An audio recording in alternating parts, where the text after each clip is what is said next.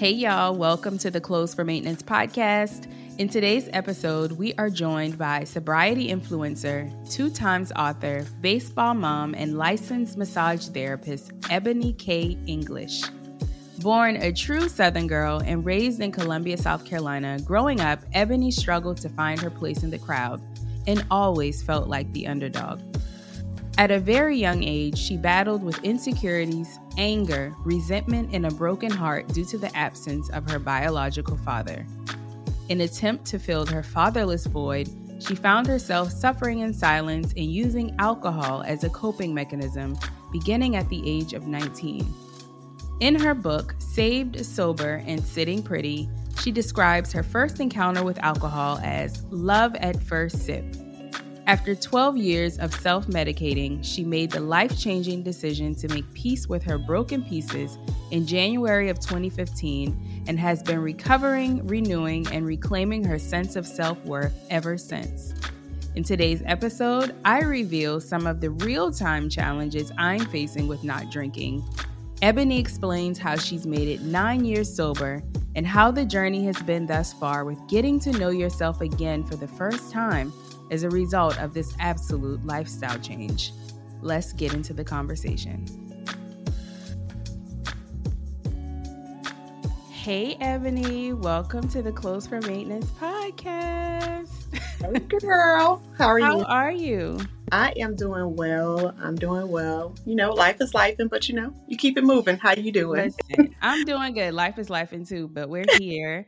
I'm just grateful that you say yes. I know I reached out to you a while and it took us some time to get the scheduling and everything together, but I get a lot of questions about my recent journey to sobriety. Mhm. And you literally were one of the first women that came to mind when I was even coming up with the concept for this podcast because and it was funny enough, it was before I decided to even try to be sober.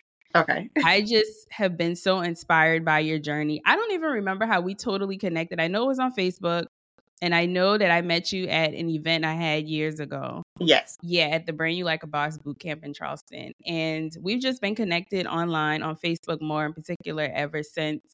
And your journey of being sober, what, nine years now? Yes, girl. Nine years. Oh my God. Does it seem like that long? Because it's a long time. It does not. It does not. I think once I got past maybe year four, it was just like, okay, so this is life now. You know? Yeah, yeah, yeah. You get used to it. So I couldn't think of a better way to give people the tea because they were like, How did you, what did you do? Like, what made you decide that you wanted to give up alcohol? And I didn't want to answer too many questions because I knew I was going to have this conversation with you. And this is going to be a learning thing for me too because I'm really intrigued by your story and I really want to go back to when you started and like those things. So, quick backstory on really when I knew God was telling me to invite you on. I was talking to one of my friends and I was telling her about my sobriety journey. And I told her that when I initially reached out to you, I had no intentions on sharing my sobriety journey. I was going back and forth in my mind like, do I publicly share this? And I'm going to be honest, the reason why I didn't want to publicly share that I was trying to be sober was because I felt like it was going to hold me accountable and that it was going to make me like, I couldn't just show up with a drink in my hand because I'm out here supposed to be sober, you know? And like, I really battled with that, Ebony. I was like, do I share this part or do I leave it just in case I slip up?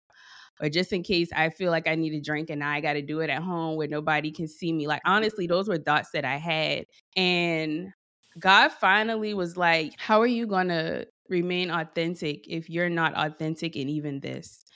And that's an excuse for you to go back to what you are trying to get away from if you don't publicly share. And I know people have their things about sharing before it's time, but I really felt strongly that in order for my journey to continue to have the impact that I had to hold myself accountable publicly and say, y'all, I'm sober.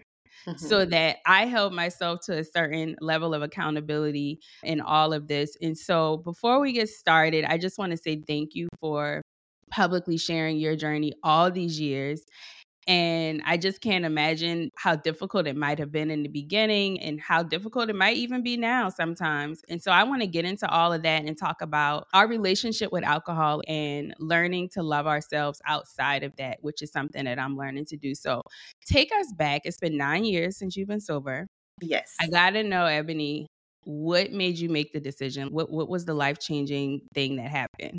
So, my life changing moment, it came via my son, who was seven years old at the time. And what happened was, it was a Friday night. One Friday night, I had gone out to support one of my friends. He's in a band. He plays the, what does he play? The guitar. Mm-hmm. and it was just, you know, a regular old Friday night. Him, me, my best friends, we taking shots of tequila. That was my drink of choice. Okay. Until it was gone, then whatever was available was my drink of choice. Um, I felt but, that. So I remember coming home that Friday night, but first I had to pick my son up from my grandmother. So I picked him up. I'm driving home, 10 to 2, windows down, music blasting, because, you know, I'm still trying to be aware of what's right. going around me, right? I get him in the house and he looks at me. He's like, Mommy, I'm hungry. And I'm like, Sheesh, I barely got us home. Yeah. like, Dang it. I barely got us home. So figuring out dinner is probably not about to happen. Yeah.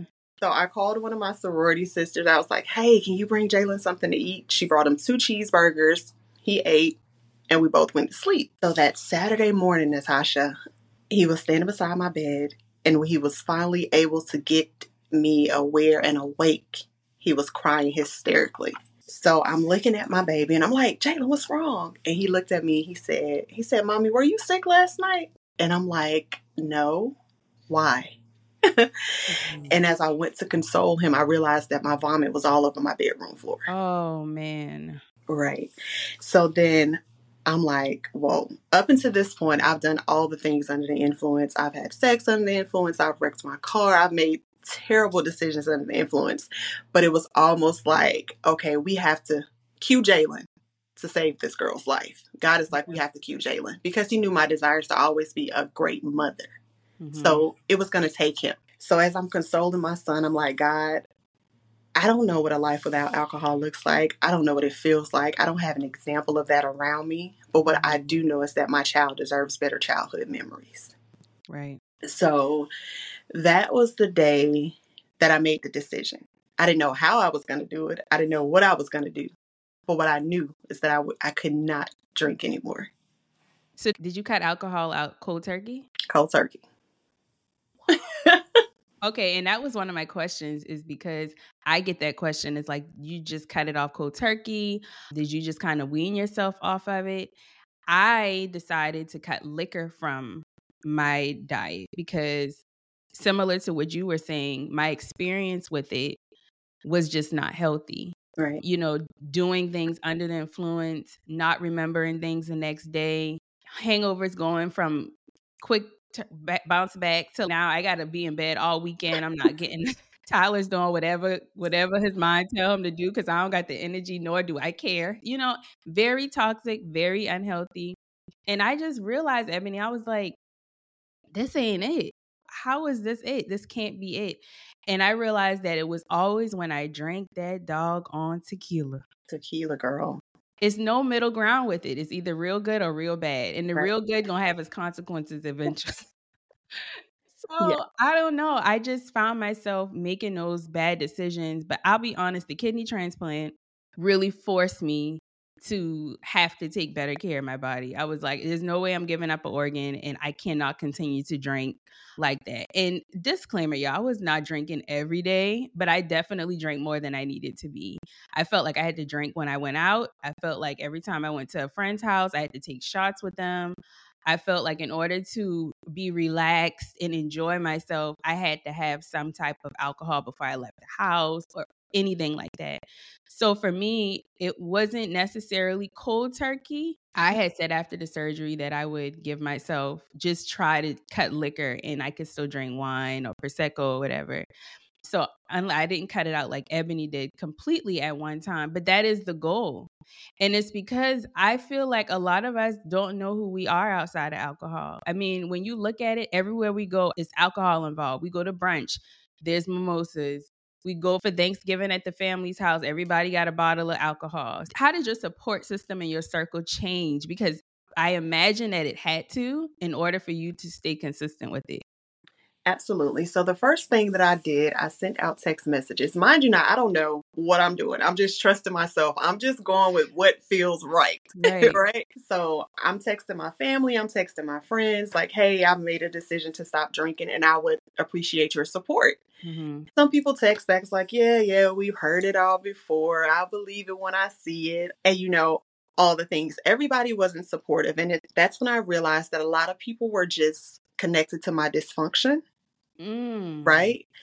And we didn't have a lot in common besides the fact that we like to drink. I like to take shots together. right. We like to take shots. We like yeah. to drink and all those things. But once I got to the point where my child was involved and I saw that my child was being impacted, it didn't matter what anybody else thought. Right. Mm. So I sent out those text messages. But I think the most important thing that I did for myself was actually start to journal as to why.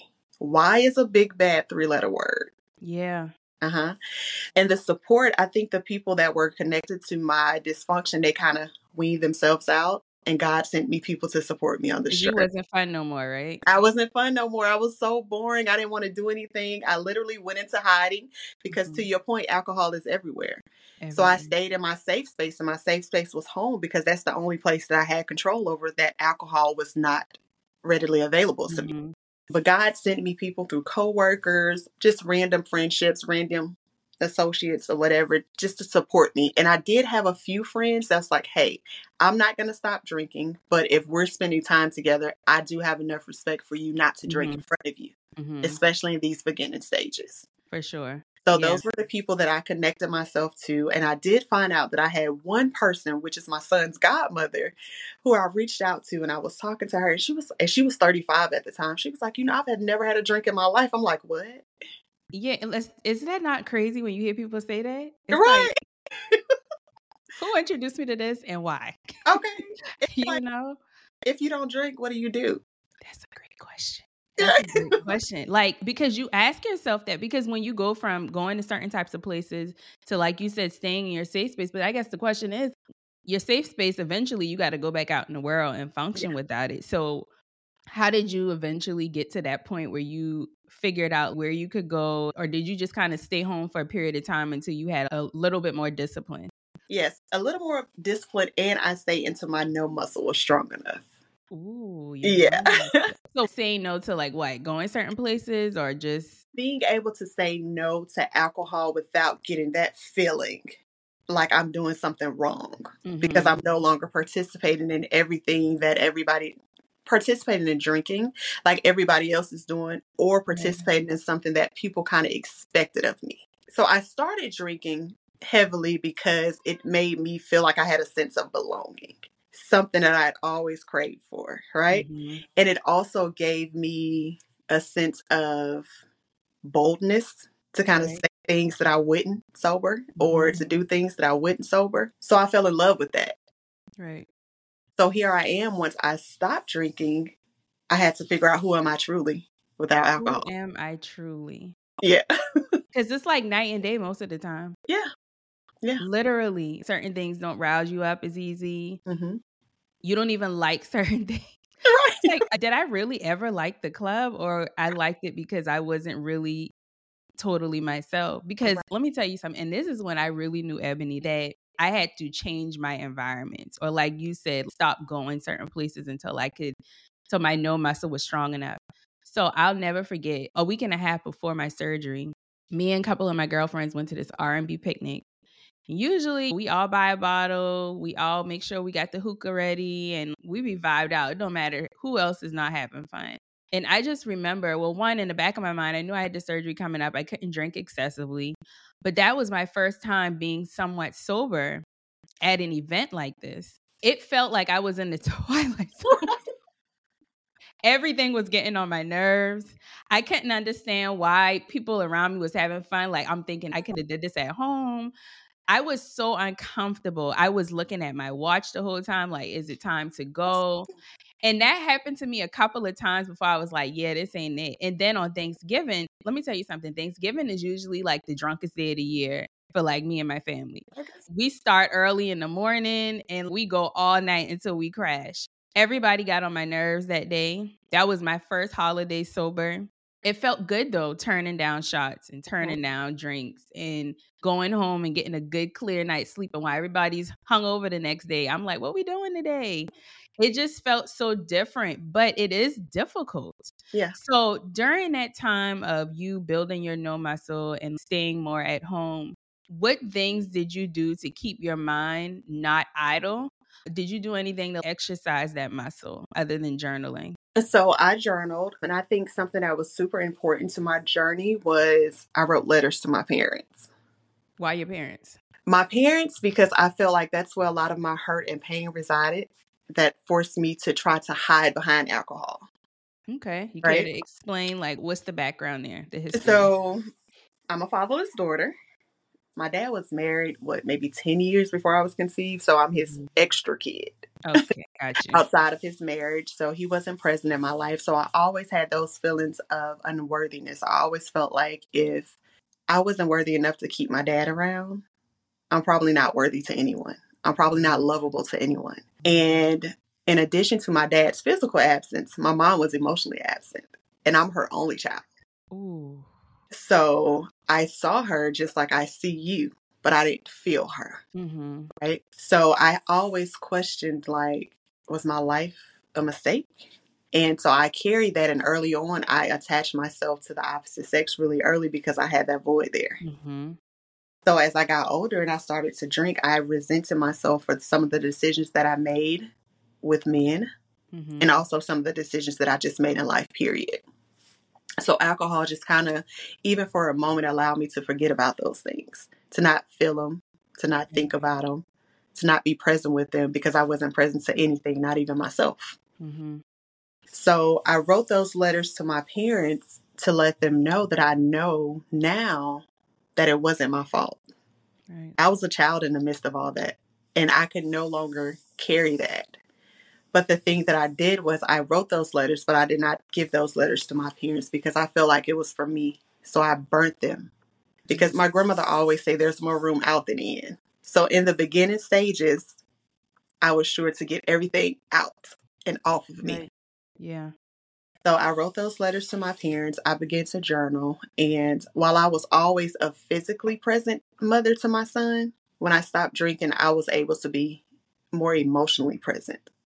So I attached myself to, I have to be present for Jalen. Mm-hmm. So that was something as well that kind of helped me. And when I finally went back out, my first time going back out, it was my birthday. I stopped drinking in January. my birthday, birthday in huh? March, right? it was my 30 what was it 31st birthday mm-hmm. my family was around and i remember them offering me drinks and i was just like no i don't want to drink i don't drink i stopped drinking in january remember i told y'all right, right, right. so it was march 8th my birthday's march 7th so when i woke up on march 8th without a hangover without a text message telling me how i humiliated myself last night that was when I truly knew that I, I can do that this. You, yeah. That's something. Yeah.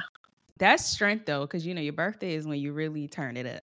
Yeah, and it's all about you. Like you can get all the shots you want. All that you want. Free drinks. Yeah. Yes.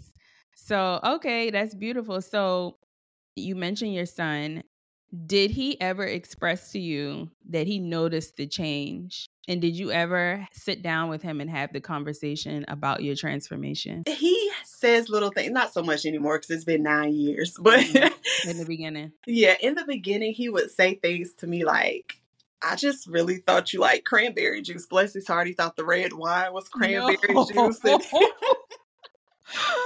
what?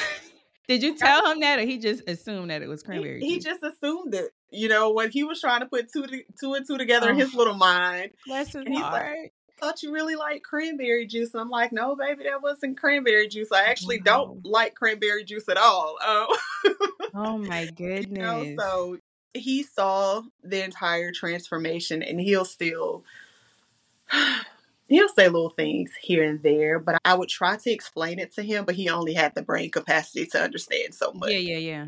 But now yeah. that 16 and he's having some experiences with himself out in the world, now I can make it all make sense. I can bring it all mm-hmm. together. And that's probably the thing that I'm most grateful for now in this sobriety because he saw me transition. So he mm. trusts me with his struggles. Yes. Yes. Because he knows now that things do happen in life. Right. We can't get caught up in things. We can detour off the path of our journey. But I trust my mama because I saw my mama come out of this on the other side. That's so beautiful. He shares though he's able to share those parts of himself with me.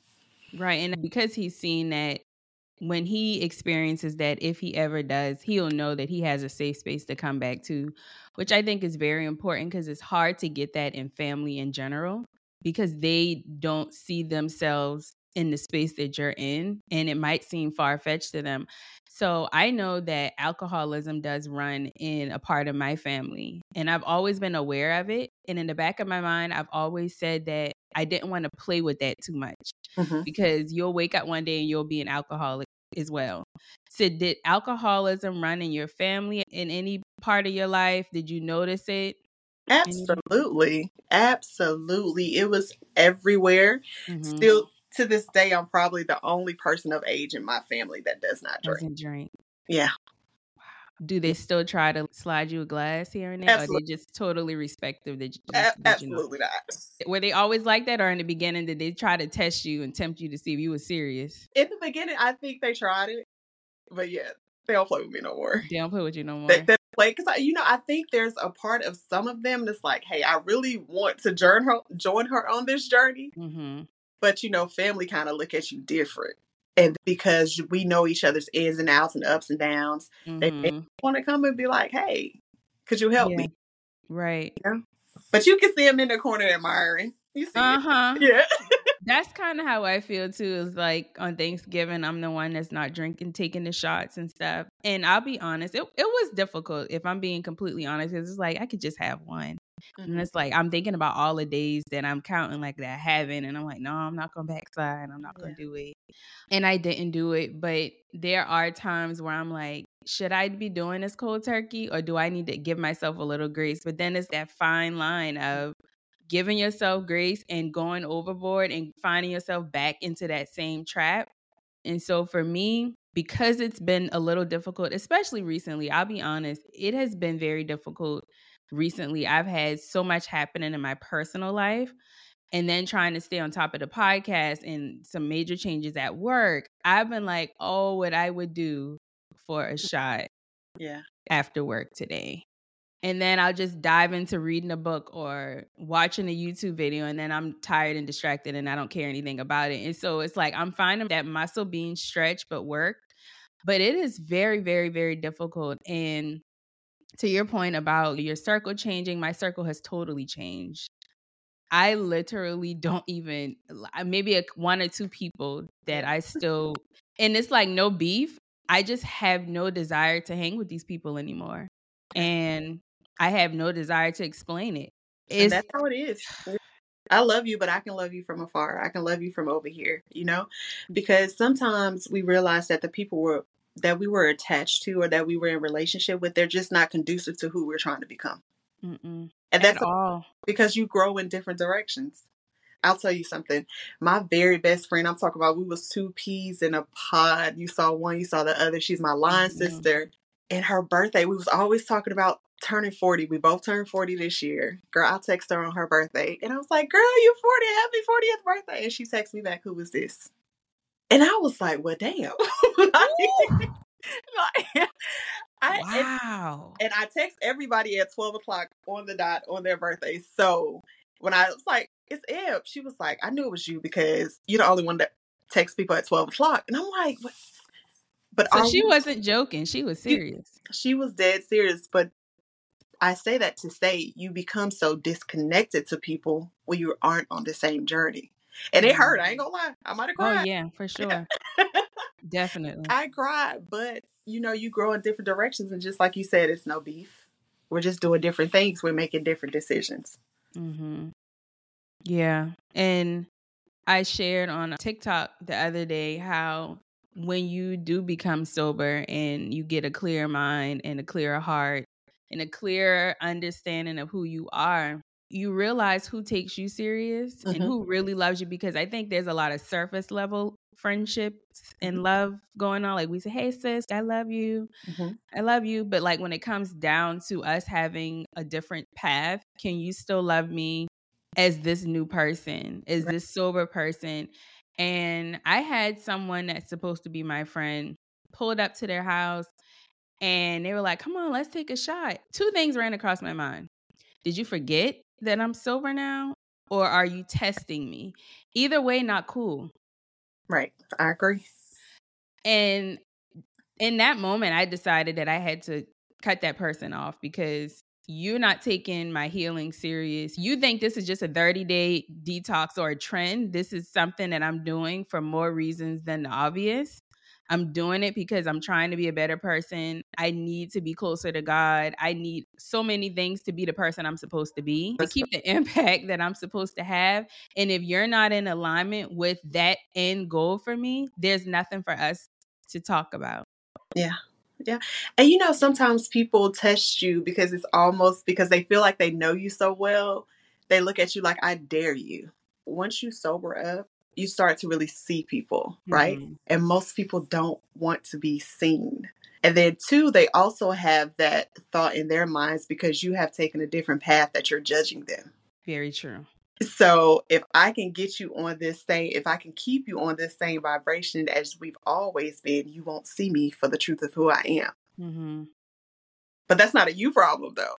Like you That's the thing, and, and that's the that's the crazy thing because it's like I'm on this journey, not you. I never told you you had to join me. Now, if you're inspired to, you. Like and then they make it awkward for no reason, and it's no it's like I never said you couldn't drink in front of me. I never said you couldn't continue on your journey because it's yours, and I never want anyone to do anything they don't want to do. This is for everybody watching and listening.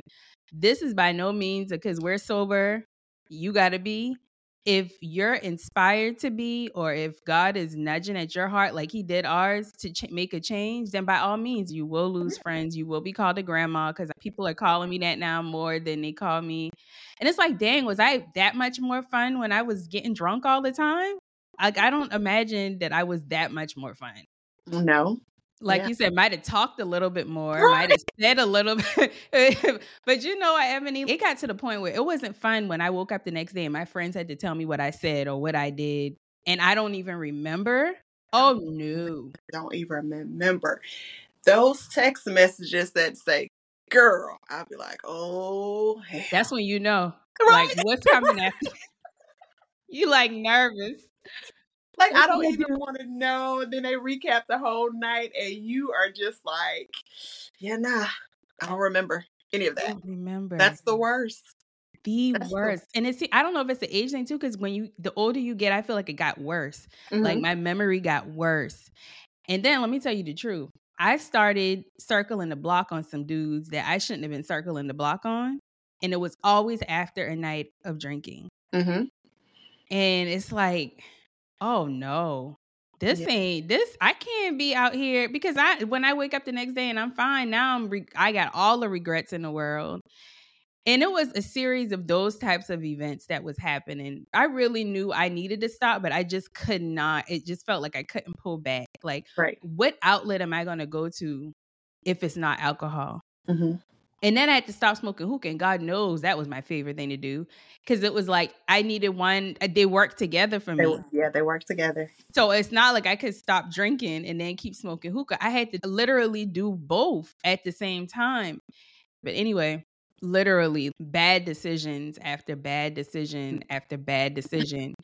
And I just knew that something had to change. Something had to change and something had to change quickly for me because I knew that everything I had been praying for, that was the thing that was really hindering me because I was looking to alcohol as an outlet, as a boost for a, a personality boost, or like Yeah. you said, like, oh, I could say more what I need to say if I got a little buzz. And it's just a little buzz, but it's like then you become dependent on that buzz to be who you are. But is that really who you are? Who you are? Absolutely not. Absolutely not. I tell people now, if you have to have a drink to be around them, those aren't your people. Mm-mm. If you have to have a drink to do it, it's probably just not fun to you. Everything is not fun to everybody.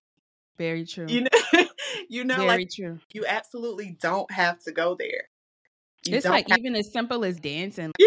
I'm not even a dancer. I was only dancing in the club because I was drunk. Drugs. I I could like- totally go sit and just bob my head. I'm not trying to twerk, shake my butt. I'm not trying to do none of that because that's just not who I am at my That's core. Me, I have not like danced dance since I've been under the influence mm. because I don't dance. At all. Hey, That's okay. and that's okay. That's okay. If you look at everybody that is doing it, because when you're sober and you're in an environment with people that aren't, you see everything. Yeah. And it's like everybody's doing the same thing because everybody's under the influence. I recommend everybody get sober and go somewhere that Just people aren't and just watch. Just and I'm telling you, it's either gonna get on your nerves real bad or I give you the biggest reality check. I used to be like, dang, I used to look like that. I used I knew I was like so annoying. I was not the aggressive drunk. I was the drunk that I want to sit in the corner. I want to Was you giggling the whole time? I would giggle. I'm caressing your face. I want to hold hands. I just want to love everybody. Oh my god, you were that one, yeah. So annoying. So now when somebody else is under the influence and that's their thing, I'm like, no, Yeah. Yeah. It's, it's crazy, man. It's crazy. Like you literally have to get to know yourself Yeah. all over again. All over And again. be okay with the things that might not seem normal about you. Like we just talked about.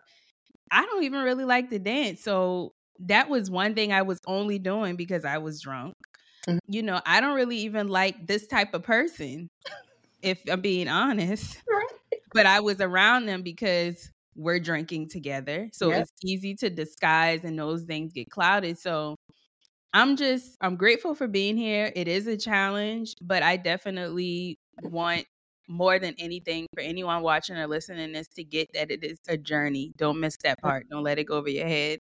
It's a journey. There are going to be days that are hard. There are going to be days that are easy, and you don't even think about it. Because overall, I'm not thinking about drinking. It's Right. only when life starts squeezing me by the neck, like recently, Mhm. and I'm like, oh, tequila. Just one shot. Just one.